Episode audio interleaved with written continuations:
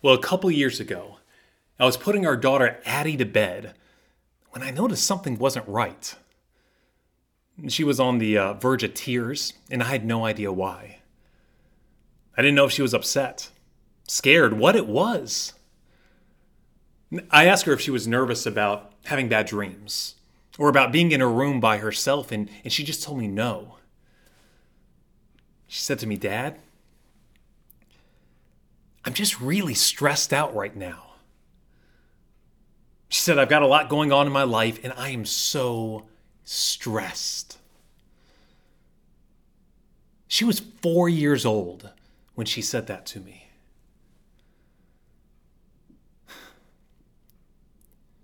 Now, where does a four year old learn to talk that way?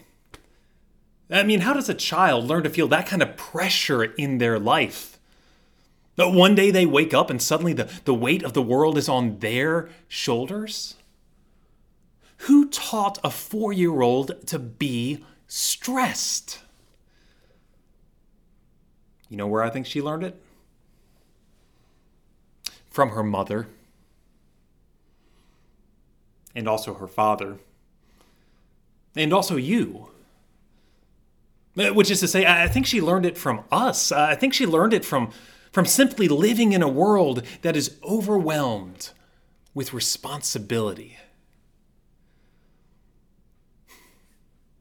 Maybe you saw the statistics I saw recently uh, from the Microsoft Corporation that reported 47% of all their employees work while on vacation. 44% of their employees work while they watch TV at night. 27% say they work when they go out to eat. 20% say they work while watching their kids play sports. And 19% say they work while using the restroom. Now, when did this become our lives? When did it become acceptable to respond to email at your kid's soccer game? When did it become okay to, to check in with the office while you're on a date with your husband? When did life become this stressful? Do you know before Thomas Edison invented the light bulb, the average adult got 11 hours of sleep a night? Now, most working adults are lucky to get half that much. Our world just seems to be getting faster and faster and faster, and the pressure to keep up is just crippling. Maybe that's why the, the great Dutch theologian Corrie ten Boom once said If the devil can't make you sin, he'll make you busy. Maybe that's why the great psychologist Carl Jung once said Hurry is not of the devil, hurry is the devil. It's because being stressed out is the new drug of choice for most Americans. And it is beginning to cripple us. Maybe that's why the average iPhone user touches their iPhone 2,617 times a day.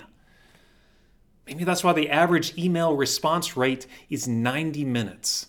The average text message response rate is 90 seconds. It's because our world is built on speed, and we just can't seem to slow down. Maybe that's why we need to pause for just a moment and listen again to the teaching Jesus gave to his disciples. Eh, because you see, when Jesus taught his disciples in the gospel, well, he didn't teach them a message of speed. He didn't teach them a message of, of working harder or faster or more efficiently. Jesus didn't tell them to, to build bigger churches or more impressive 501c3s. Instead, the message Jesus taught his disciples was simply to abide. Yes, I'm the vine, he said. You are the branches. Abide in me as I abide in you. Now, that word abide is an important word in the scriptures. It, it literally translates as uh, to remain, to dwell, to stay. Uh, which means when you abide in something, you do not move. When you abide in something, you can't be productive. You aren't working, you are staying put. Jesus says, Abide in me, dwell in me, live in me, because that, that is all I have ever asked you to do. You know, perhaps one of the greatest challenges of being a Christian is simply acknowledging the reality that we can't do it all. That God doesn't ask us to. God doesn't ask us to carry the weight of the world on our shoulders because there is more to life than gaining speed. In fact, Jesus tells his disciples that holiness is not found in adding more to your life. Instead, he says holiness is found when you learn to take things away. Jesus tells his disciples they need to prune their life, they need to be willing to cut back in their life. He says they need to be willing to strip away and burn anything that does not bring them joy, to trim their life so that it might have a, better shape and more fruitful growth. Because only when we learn to cut back will we ever grow into the people God created us to be. I'm reminded of a story I read once about an American businessman who commissioned a piece of art from an Asian painter. Now, the businessman told the painter he wanted to have a landscape, something with animals and trees that would be a, a calming piece of art for his workplace. Kind of a, a Thomas Kinkade meets Bob Timberlake. When the businessman received the painting, he was instantly disappointed eh, because most of the painting was blank. He looked at the art he had commissioned, and instead of a, menagerie of animals and, and green trees everywhere, all that was on the picture was one small bird in the upper left hand corner and one small maple tree in the lower right hand corner. The businessman was mad, incensed. He said to the artist that he needed to take the painting back, that he needed to add more to it more animals, more trees, more greenery. That's what I'm paying you for, he said. But the artist refused. He said, I can't do that. Because if I add more to this painting, well, the bird will have no room to fly. You see, perfection in the Christian faith is not found when there is nothing left to add to your life. Perfection in the Christian faith, it's found when nothing else can be taken away. When you stripped away all those things that do not bring you joy, when you've taken away all those things that take your life so that you can cling to the life God has given you. Salvation isn't found in, in working harder or filling up your canvas with more stuff. Salvation is found when you abide in the one who gave you life. I've said these things to you, Jesus says, so that my joy may be in you and that your joy may be complete. Yes, you do not have to settle for a frantic existence in this life. You don't have to settle for over caffeinated days where you are bouncing from one obligation to the next. God never intended for you to live like that.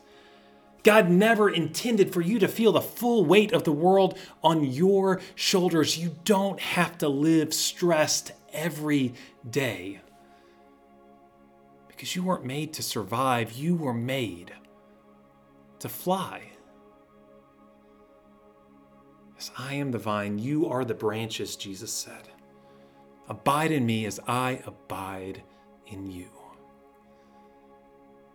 Yes, what needs to die in you today so that you can live? Uh, What do you need to, to cut back in your life so that you can have the life God intended for you? Because the truth is, until you learn to say to no to those things that God never intended for you, well, you can never say yes to the life God desires. You can never experience the fullness of His joy that He's waiting to give you. You have to learn to prune so that you can learn to live. Because all God has ever called you to do is simply abide, simply dwell, simply be present in His love. Close with a story.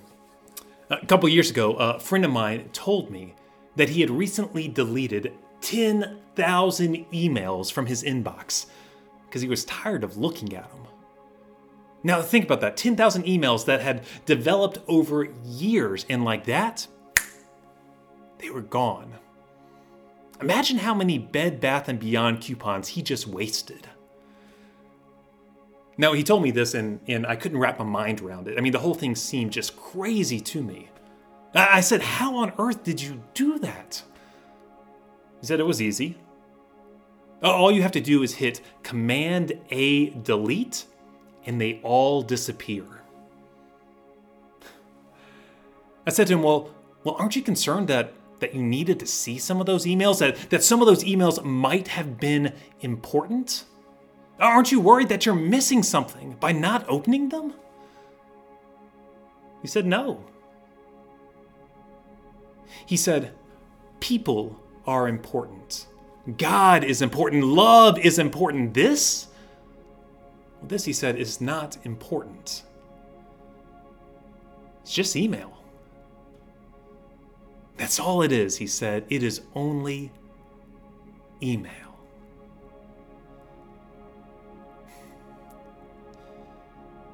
As I am the vine, you are the branches. Abide in me as I abide in you, because that, that is all God has ever asked you to do.